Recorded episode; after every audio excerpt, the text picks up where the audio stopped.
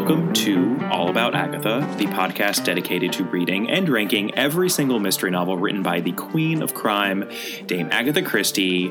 I'm Kemper Donovan. I'm Catherine Brobeck. And this is the case of The Middle Aged Wife, a Parker Pyne investigate story. This is the first short story within the collection. We already covered the second short story, The Case of the Discontented Soldier. So we are going back. We are covering number one here. Parker Pyne is always a little bit of a different beast within the Christie canon. Not really a detective, has much more of a romantic bent than any of Christie's other detectives, with the possible exception of Mr. Quin. I suppose we should get right into it. Catherine, tell us about the publication history.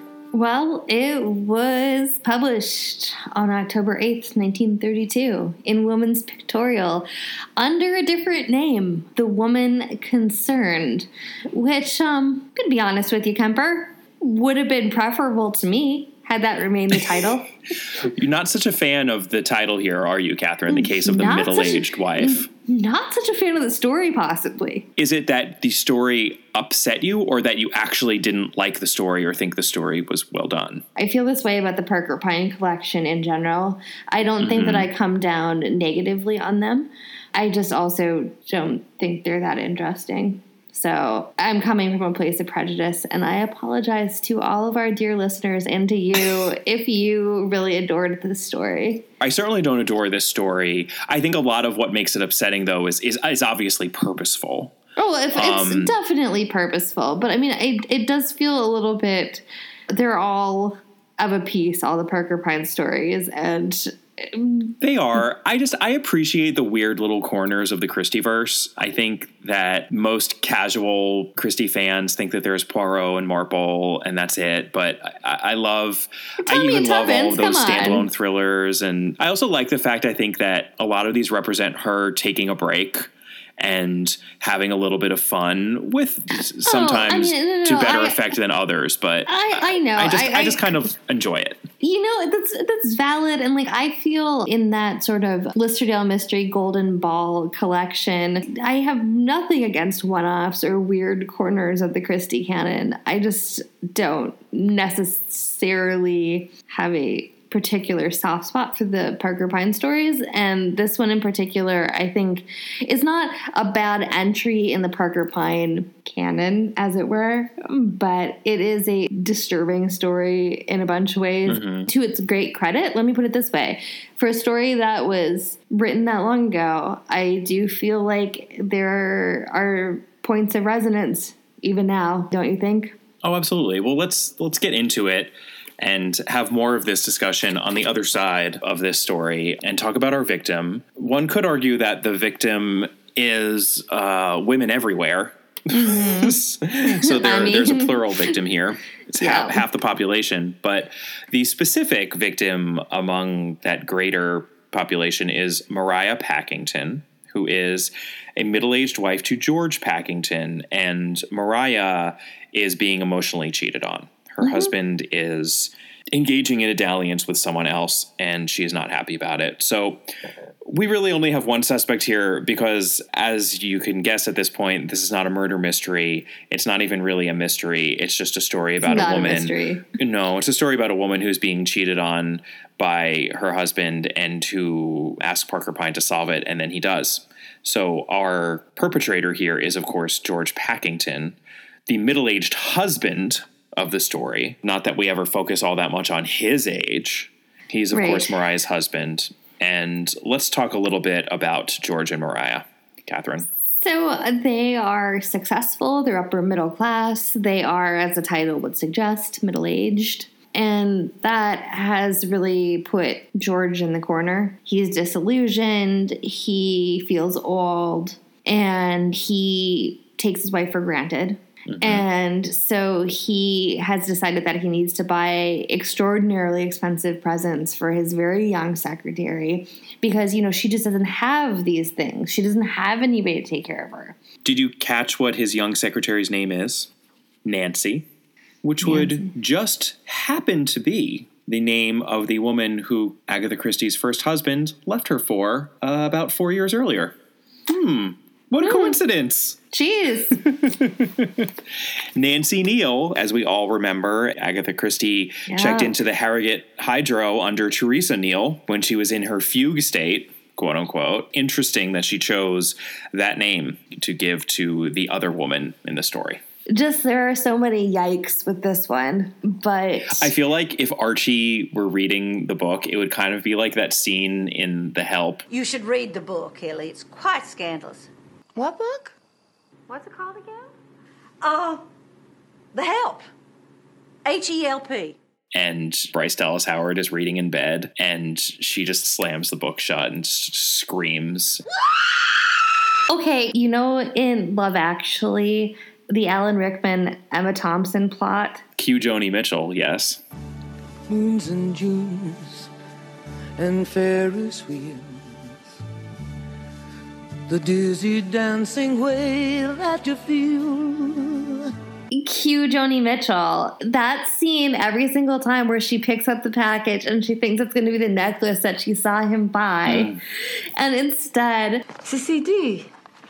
Joni Mitchell. Wow. To continue your emotional education. Yes.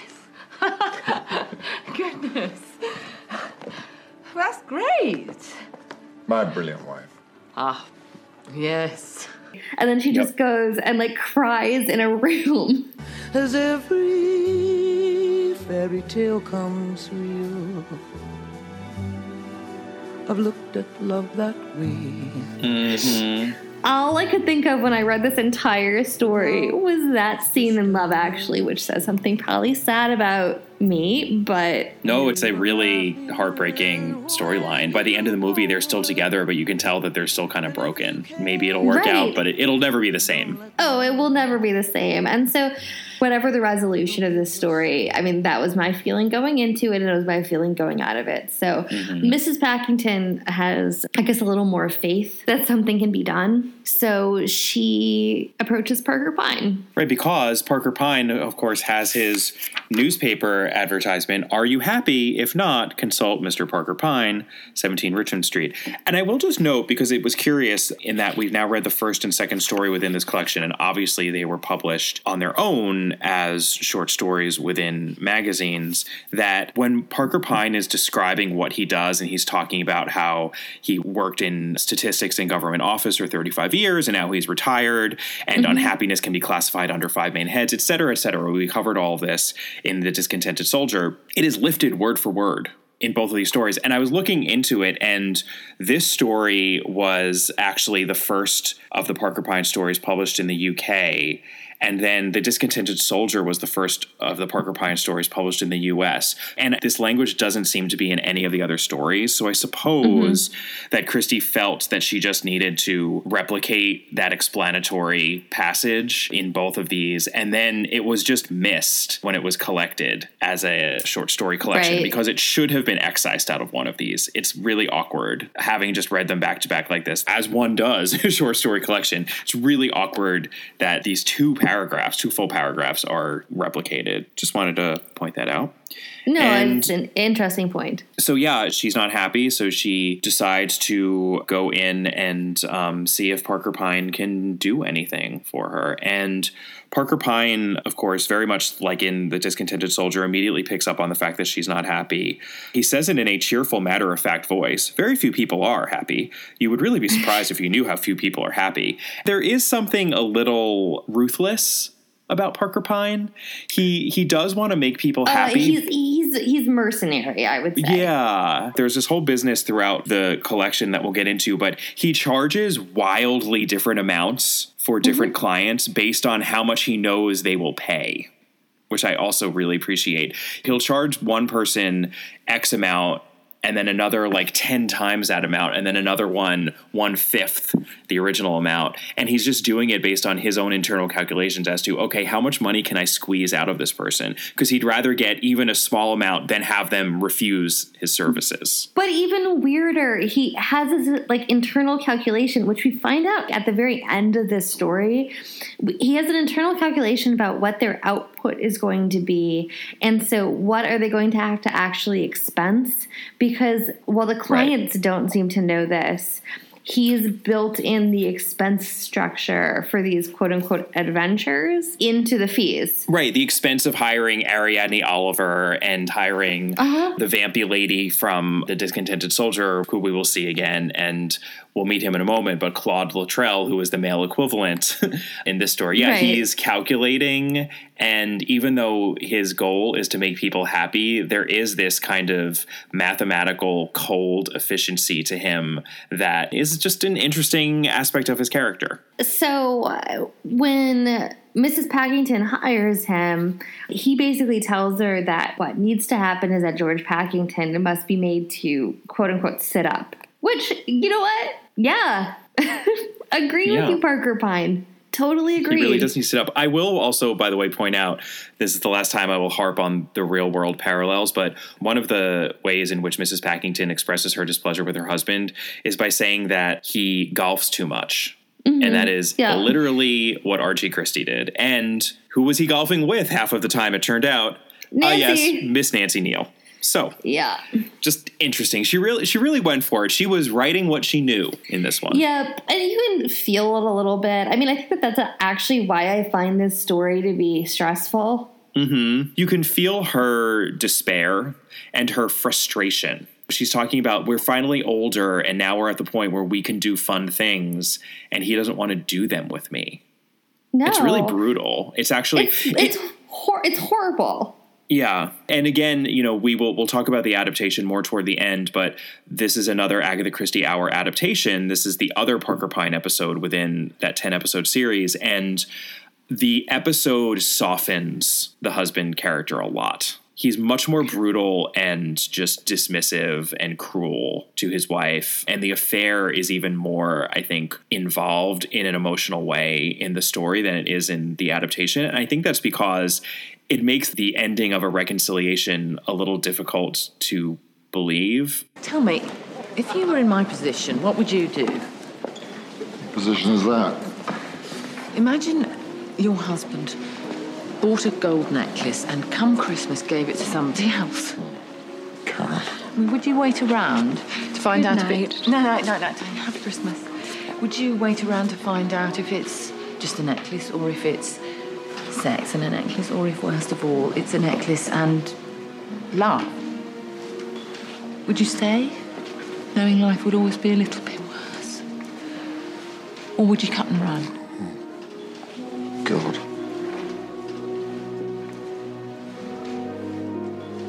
I am so in the wrong. A classic fool. Yes, but you've, you've also made a fool out of me. You've made the life I lead foolish too. yes, they have an outward reconciliation, but are they having a true reconciliation? In the adaptation, they are. The original story is Emma Thompson and Alan Rickman in Love Actually. The adaptation Yes. is, forgive me for the reference, Miranda and Steve in the Sex and the City movie. Can you stop us? That old sun shining. What makes the world go round? And sometime I feel say, yeah. And Miranda never looked back. Soon to be governor of New York, Cynthia Nixon. I know, Cynthia Nixon. Not to get political here, but she is running for governor of New York. Both Steve and Magda gave interviews with Vulture saying how much they admired Cynthia Nixon as a person and how much they were supportive of her run for governor. And I was Oh, so touched because it was like TV family. But yeah, by the end of that movie, they are 100% reconciled in every way. That, that is at least what we're supposed to believe. And that's where the adaptation went. But I agree with you. That's not necessarily where we are in this story. So, on that note, how does Parker Pyne go about solving Mrs. Packington's problem? He enlists the assistance of an employee of his, Claude Luttrell, who is about 30. He's 29, He's- right? It's not even 29. He's described as not quite 30. He's uh, incredibly handsome. He's debonair, and uh, let's call a spade a spade. He is a gigolo. It's a well chosen age because he can't be too young. He needs a little bit of age to even be a worthy object of this woman's affection, given that she is much older. But he's as young as he could Mm-hmm. Possibly be and still get that job done, which then affects the jealousy of her husband. he's in that sweet spot. Correct. so so basically what happens though is Mrs. Packington doesn't actually know about this thing with Claude. She goes to Parker Pyne, she gives the payment amount that he requests. Doesn't she leave and say, "No, I can't possibly pay that"? And then he's like, "She'll be back," and she Yes. comes back. Yeah, because Again, ruthless. Yeah, but also because her husband is a jerk, and she goes home, and her husband's just spending more and more money on this like young secretary. So she goes back. Nancy. I know Nancy, but so she gets like a um, she's all that makeover. Gets like a spa day. It's very princess movie. Right. I think it's actually more. It's more Anne Hathaway in the Princess Diaries. Yeah, you're totally Because right. she's all that makeover is code for not really a makeover. I mean, she's all that makeover means that you literally remove your glasses and untie your hair, and then you're like, beautiful. But Anne Hathaway needed some work in Princess Diaries. She needed some work. Well, they stra- they straightened her hair. I, as somebody with curly hair, you also have curly hair. I do. So, as people with curly hair, I will tell you that I think it's vaguely insulting in Princess Diaries that her makeover is that they straighten her hair. They could have literally just told her, "Don't brush your hair." like because her hair's really frizzy and it's obviously brushed out and they should have been like go take a shower go put some deep conditioning agents in there And wait a couple of days brush it. and never comb it again and you'll be fine Yeah. why this is not told to every curly haired person in high school i couldn't tell you but it certainly wasn't told to me Nor I. And I mean, I will tell you, in last week's episode, we talked briefly about my experience with the city of Bath in England and having to see it through clown hair. And if I had known better, anyway she gets a makeover Let's do a makeover. No. No. Oh, come on, let us. Cher's main thrill in life is a makeover, okay? It gives her a sense of control in a world full of chaos. Please. she gets done up she gets her hair done she gets her makeup done she gets a new outfit or several outfits really a new wardrobe I Mm-hmm. and guess she gets could to go to the Ritz. She gets to go to the Ritz and have lunch with Mr. Luttrell. Well, first with Parker Pyne, who introduces Right, her. that's true. She's introduced to Monsieur Luttrell, and he is, at least from her perspective, very smitten with her. Of course, he is a gigolo, so but she, but she does not know that. Well, Christie threads the needle pretty well because we get the sense that Mrs. Packington is not an idiot and she knows deep down what's going on here, I think, but she allows herself to be caught up in the romance and intrigue of spending time with a man who actually pays attention to her and is pretty to look at and good for her. You know, He wines and dines her and takes her dancing, and you know she feels seen. yeah, And I think that that's the heartbreaking thing about this story to me. It's that she can Yeah. probably see quite clearly through this, but it doesn't matter because just by virtue of the fact that somebody is seeing her for the first time in how many years, how sad is that? Right. And it's, yeah, it's not sexual at all. And it's very clear that Mr. Packington's affair doesn't seem to be sexual either. This is all about emotional investment and the time and care that a person needs to take when it comes to the other person in a relationship. Right. And the breakdown of that and the breakdown of the person who feels as if they're not seen anymore and needs that interaction. So yeah, it's it's totally heartbreaking and Claude basically gets as far as he can go. Mm-hmm. And this is all orchestrated from the beginning. Parker Pyne knows that there has to be a moment during which Claude Luttrell makes a break with Mrs. Packington, but in the in the right way. And there's this all important event that happens first, which is that Claude takes her dancing.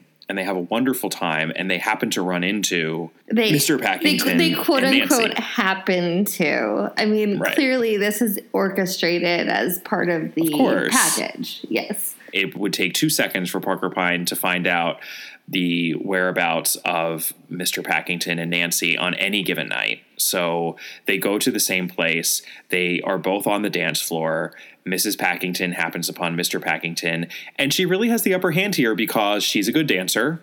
She's having a good time with this man. And Mr. Packington is a terrible dancer, and he looks like an old buffoon because he is an old buffoon. And he is flustered to see her there and to see her specifically with this young, handsome man. And then there's this scene afterward when Mrs. Packington comes home and there's a bit of a role reversal, right? Where Mr. Packington is the one waiting for her Right. and he's angry about the fact that she's been out with this man. And he basically tells her, You don't want to be a silly old woman who's being wined and dined by a gigolo. He essentially says, like, people are laughing at you. You need to stop. Mm-hmm. And the way that she reacts, it's the one beat in the story that I didn't completely buy because if someone said that to me, if I were in Mrs. Packington's position, and if my husband, my estranged husband, said that to me, I would be pretty angry. I would probably at least have some words with him at that point.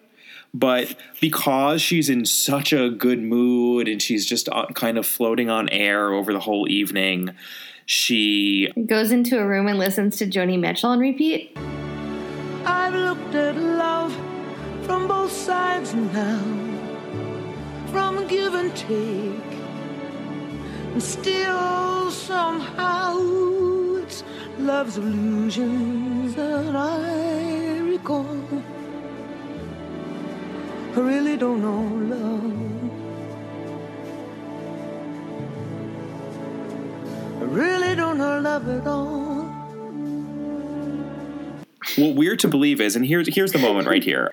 Mr. Packington says, "Who's that chap you were with? I don't know him, do I?" And she tells him Claude Luttrell. How did you come across him? Oh, someone introduced me," said Mrs. Packington vaguely. "Rather a queer thing for you to go out dancing at your time of life. Mustn't make a fool of yourself, my dear." This is a point at which I would have told him to shove his "my dear" somewhere else. Flung Uh, an ashtray, flung an ashtray across the room, not Absolutely. like directed at his head. Yeah. Uh, but here's what happened. Mrs. Packington smiled. She was feeling much too kindly to the universe in general to make the obvious reply. A change is always nice, she said amiably. You've got to be careful, you know. A lot of these lounge lizard fellows going about. Middle aged women sometimes make awful fools of themselves. I'm just warning you, my dear. I don't like to see you doing anything unsuitable. He goes low and she goes high over and over again. And we're to believe that it's not until the next morning that his words really sink in. And she basically faces the music, and Christie writes Mrs. Packington was courageous at heart. She sat down and faced facts a gigolo. She had read all about gigolos in the papers, had read too of the follies of middle aged women. Was Claude a gigolo? She supposed he was. But then gigolos were paid for, and Claude always paid for her. Yes, but it was Mr. Parker Pyne who paid, not Claude. Or rather, it was really her own 200 guineas. Was she a middle aged fool? Did Claude Luttrell laugh at her behind her back? Her face flushed at the thought. oh, Mariah. It's so bad. So ultimately, here's what happens. As we mentioned, Parker Pyne knows when to cut bait. Mm-hmm. yeah. essentially. And right after this night, Mrs. Packington actually buys Claude a gold cigarette case. And he refuses it and he says, How could you give this to me? And he acts as if he's insulted. And the next morning, he calls her and says, I have to see you. Can I come to your house? When he comes over, he has a scene essentially in front of her where he says, What do you think I am? That is what I've come to ask you. We've been friends, haven't we? Yes, friends. But all the same, you think I'm, well, a gigolo, a creature who lives on women, a lounge lizard. You do, don't you? And she says, No, no.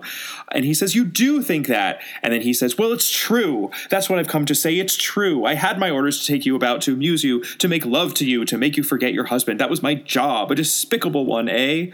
And then she says, Why are you telling me this? And he says, Because I can't carry on with it. Basically, I'm going to reform. I'm going to make good and I'm going to start afresh and become the man that I want to be now that I've been with you. Essentially, he pulls a Jack Nicholson from As Good as It Gets. You make me want to be a better man.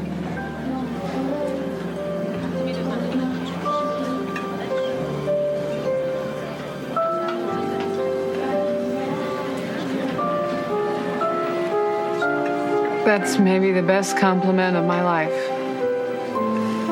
or Jack Nicholson from Something's Gotta Give. I finally get what it's all about. I'm 63 years old, and, and I, I'm in love for the first time in my life. That's what I came here to say.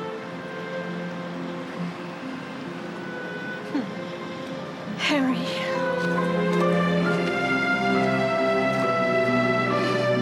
Who knew Jack Nicholson would have such resonance with the story? And he gives her a ring, a gold seal ring from his finger, which he says was his mother's. He wants her to have it. He also says that he is going to take out an advertisement in the agony column on this very day, the day that he has come to visit her every year. And she'll find a message there from him saying, I remember and I'm making good. Right. So this is, of course, a Parker Pyne ploy. Parker Pyne has directed this to happen so that she can have this residual amount of romance left. And we all saw that coming as readers, Yeah. right? We knew that Parker Pyne was paying Claude Luttrell to do everything, including the agony column and Right. the gold ring and, and all the rest Right, of it. right. But there He- is a final, final twist. What is it, Catherine? Well, it's that Claude Luttrell really feels that way. He is like unhappy with this situation. Yeah. He feels really badly because he clearly, at the very least, liked and respected Mariah Packington. Yep. So his speech to her is actually not disingenuous. He means most of it because he goes back and he tells Parker Pyne that, and Parker Pyne kind of brushes it off. Right. Parker Pyne is speaking with Miss Lemon. Miss Lemon actually did not make an appearance within the Discontented Soldier story. She was in the adaptation, but Miss Lemon does make an appearance in this story. Always Mhm. exciting Right. to have a Miss Lemon sighting. And he tells her to make a note of the uh, agony column for the next 10 years. He's doing his various sums of what his expenses are. They they end up turning a profit of ninety two pounds two and four pence out of her original two hundred guineas that she paid. And Claude says, "Look here, I don't like this. It's a rotten game. That was a decent woman, a good sort, telling her all those lies, filling her up with this sob stuff. Dash it all, it makes me sick." And then Parker Pyne, I appreciated this because it's another Christie quirk that we've talked about before. Parker Pyne then dryly references some of Claude's past dalliances, or one in particular, which was his exploitation of Mrs. Hattie West, the Californian Cucumber King's wife. And I love that this is yet another American with a ridiculous name. They're all named like Hattie and Eustacia. Well, also, the cucumber king. The cucumber king is pretty good. Not often in a story that California is referenced. For two Christie fanatics who live in California, I, I have to say we appreciated that. And uh, yeah, and Claude says, Well, I'm beginning to feel different. It isn't nice, this game. I don't like it. I, here's the thing I get the sense that Claude is railing against this because he actually does feel badly, but that he's not going to change. Oh, and I I, believe we will no, I actually don't think he's gonna change hear from. Claude later on in this collection, which is extra depressing. It's not like he's actually going to make good. You'd have to be pretty naive to think that he would, but I mean, I do think I that know. he genuinely feels bad in this story. He genuinely feels bad, but he's not going to do anything about it other than what he just I did mean, for two this seconds. goes back a little bit to the point about why I think that I find these stories disconcerting. Everybody's terrible. You mean in the Parker Pyne Mhm, yeah. series? I guess in the Discontented Soldier, the soldier and Miss Lonely Heart found love, even though it was on false pretenses. I mean, all on false pretenses. Well, you know what she's doing? What she's doing here in both of these stories is no different from what is happening in in A Midsummer Night's Dream, where one of the and I forget which because there's so many, you know, Hermia's in love with Demetrius, who's in love like whatever. Eh, They're they're all over the place, but one of those characters at the end of Midsummer Night's Dream is still under the effect of a love potion. Yeah, they're So- all drugged. That's like the thing But about it's kind of like I think the rest of them kind of equal out and it's fine. But one of them is still not even technically who he is. But it just doesn't matter because they're all in love and it all matches up and it's fine. I used to It's kind of like if you oh, just end up being in love, who cares how it happens? And that's funny. There is some dark humor to it, and I think she's tapping into the same thing here. Well, I mean, if, if you think the Packingtons are still in love and that they're not unhappily married at the end of the story, Yes, but you've made a fool out of me. You've made the life I lead foolish too. I think Mariah Packington now has a source of contentment that she did not have at the beginning of the story, and that is real to her. Even though it was made under false pretenses, she has a source of contentment, and that is going to help her live more happily with her husband than she otherwise would have. Small victories. Here's the thing, and again, well, let's just talk a little bit about the adaptation. In the adaptation, the husband is properly chastised Right, he and is. changed. Look here, Mariah. Uh, about that girl. Yes, dear? I never meant to upset you, you know, about her. Nothing in it. I know. I was foolish. See as much of her as you like if it makes you happy. Mariah? Yes, George? Why, it isn't right for a, wife to urge a fellow to take a girl about. It isn't? Well, no, it's, it's not uh, uh, decent. Not so much fun, you mean? Fun had nothing to do with it. No, George. What you don't seem to realize is that it takes it out of a fellow, that sort of thing. What sort of thing, George? Dancing, that sort of thing. I must say, dear, you are looking rather tired. I could do with a holiday. We might go away together somewhere for a break, if you like. Don't worry about me. I'm quite happy. Damn it, woman, I'd like to take you somewhere. There is at least lip service paid to the idea that they are now going to be happy. Do you know, I, I can't believe I'm making another horrible reference, but it reminds me of the adaptation a little bit, except it's the inverse. In the movie adaptation of Bridget Jones's Diary, Bridget's mom goes and runs off with the TV salesman and leaves poor Mhm. Jim Broadbent.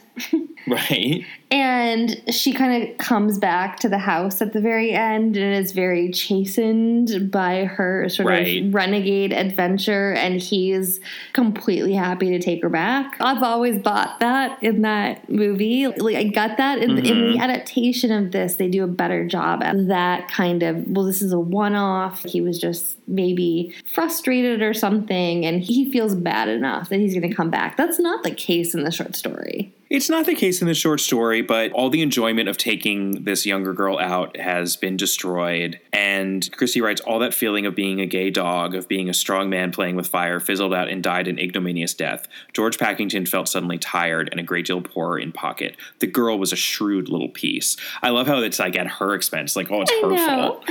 Mrs. Packington smiled at him from a distance. Poor old George, she was fond of him. He was such a pathetic old dear. There was no secret splendor in his life as there was in hers. So that's their happy ish ending. But yes, I- agreed. It's not happy, but she's in a better place than she was at the start of the story. Parker Pyne did help her.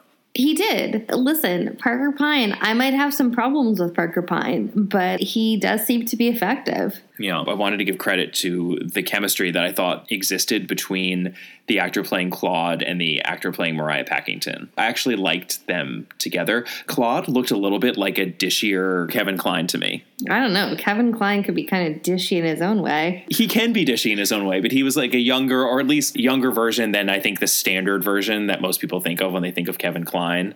But I thought they did a good job. I thought they had fun with the makeover, and it was done in a very grounded way. There was nothing about this story at all in the adaptation. And I think the last thing that we need to talk about in that adaptation, since we didn't talk about her when we were doing the case of the discontented soldier, It's Miss Lemon? was Angela Angela Easterling, who played Miss Lemon in both of these episodes. As Pauline Moran stands till the end of time, I can't say that I felt she in any way replaced the character uh, for me as brought to life by Pauline Moran. But I thought she did a good job. I mean, this is a very hard, brisk Miss Lemon without any of the unspoken humor that Pauline Moran brought to the role. Right. think, Catherine? No, I, I agree with you fully, but I mean, I never even thought about a different Miss Lemon. So just to see anybody else playing Miss Lemon is a real curiosity, I think. I know it's funny that she did it first. I And It was only two episodes, but she did it seven years earlier. I also want to point out our friend Mark Aldridge posted this on Twitter, but it was an excerpt from some television guide in the late 80s or early 90s about how Pauline Moran went from a straight haired lady in the morning to Miss Lemon in the afternoon. So it has her hairdresser, um, her stylist on Poirot, and her straight hair, and having to put setting lotion in with like basically a crimping iron and do all of her hair. And then this is the shocking thing. So don't pass out when I tell you this. The Yes. um, spit curls Yes. They were not spit curled. They were pieces of hair that were preset that were then glued onto her face. They were fake. they were fake. Oh, as fake as the mustache on David Suchet's face. Shocking, but much more effective. yeah, I mean, it still seemed Much like more artfully done. It still seemed like she had to sit for like an hour and a half in a hairstylist before production every single time they shot. So Wow. she wasn't she wasn't getting out of it easily. That's really funny. Yeah, so Angela Easterling did a stand up job, but that'll always be Pauline Moran's character. She is our Miss Lemon. She is our Miss Lemon. I will add that I feel like I was negative about this at the beginning of this podcast, and I, I still have real mixed feelings about the Parker Pyne stories in general. But I think that really my misgivings about this actually are more about the content than they are about anything that Christie herself did in the story. I think that I just find it unsettling. I think your reaction, in a way, speaks to the power of the story. It comes Yeah. from a personal place for her.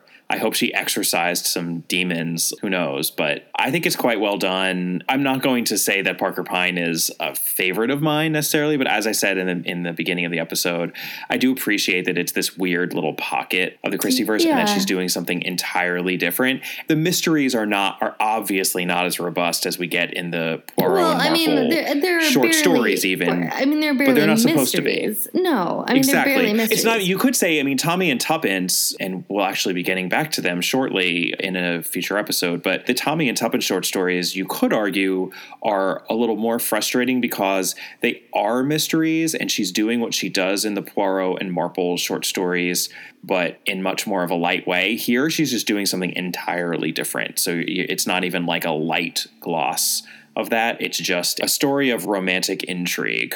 romantic is not the word that I would use, but yeah, no, it's true. It's true. A story of emotional intrigue. Not sure what to call it. I know it's it's hard That's to find. so fascinating about it. Yeah, I agree. I mean, that's the thing. It's it's hard to find a definition. I mean, I guess what I find most interesting is how transactional they are. And that Absolutely. is that is the most curious thing to me because you know we got Miss Marple and Poirot essentially working for free, and they Mhm. have much higher stakes cases. And then Yeah. this is just it's it's gritty in a particular way.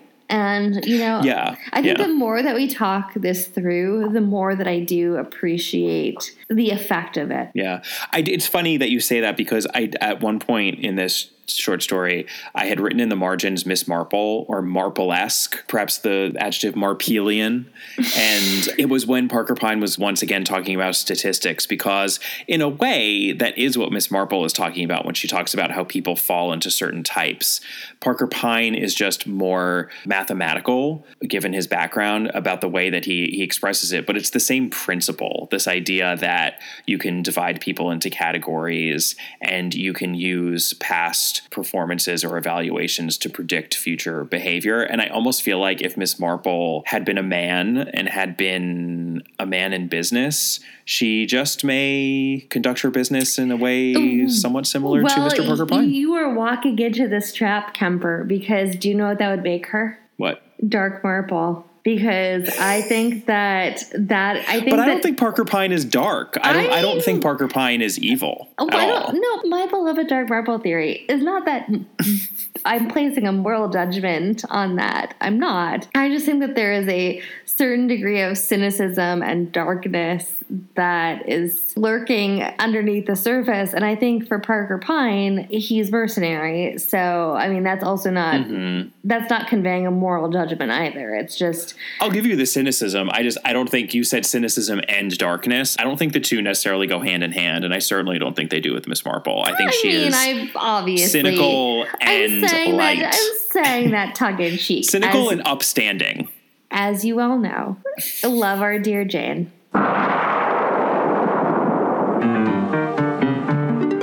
Well, on that note, I think we are done with the case of the middle-aged wife. Join us next week for our next novel. We are very excited. Death on the Nile. Yay! Get ready for Christie Abroad. This is a big one, folks. I know. We have that to look forward to. And in the meantime, we would love to hear from you. As always, please email us at allaboutthedame at gmail.com or find us on Twitter at allaboutthedame. You can find Catherine at Brobcat. And you can find us on Facebook. Our Facebook page is All About Agatha. We're also on Instagram at All About Agatha. And we would love it if you would rate and review us. It helps others find the podcast. We also love getting feedback. We will see you next time. Bye. Bye.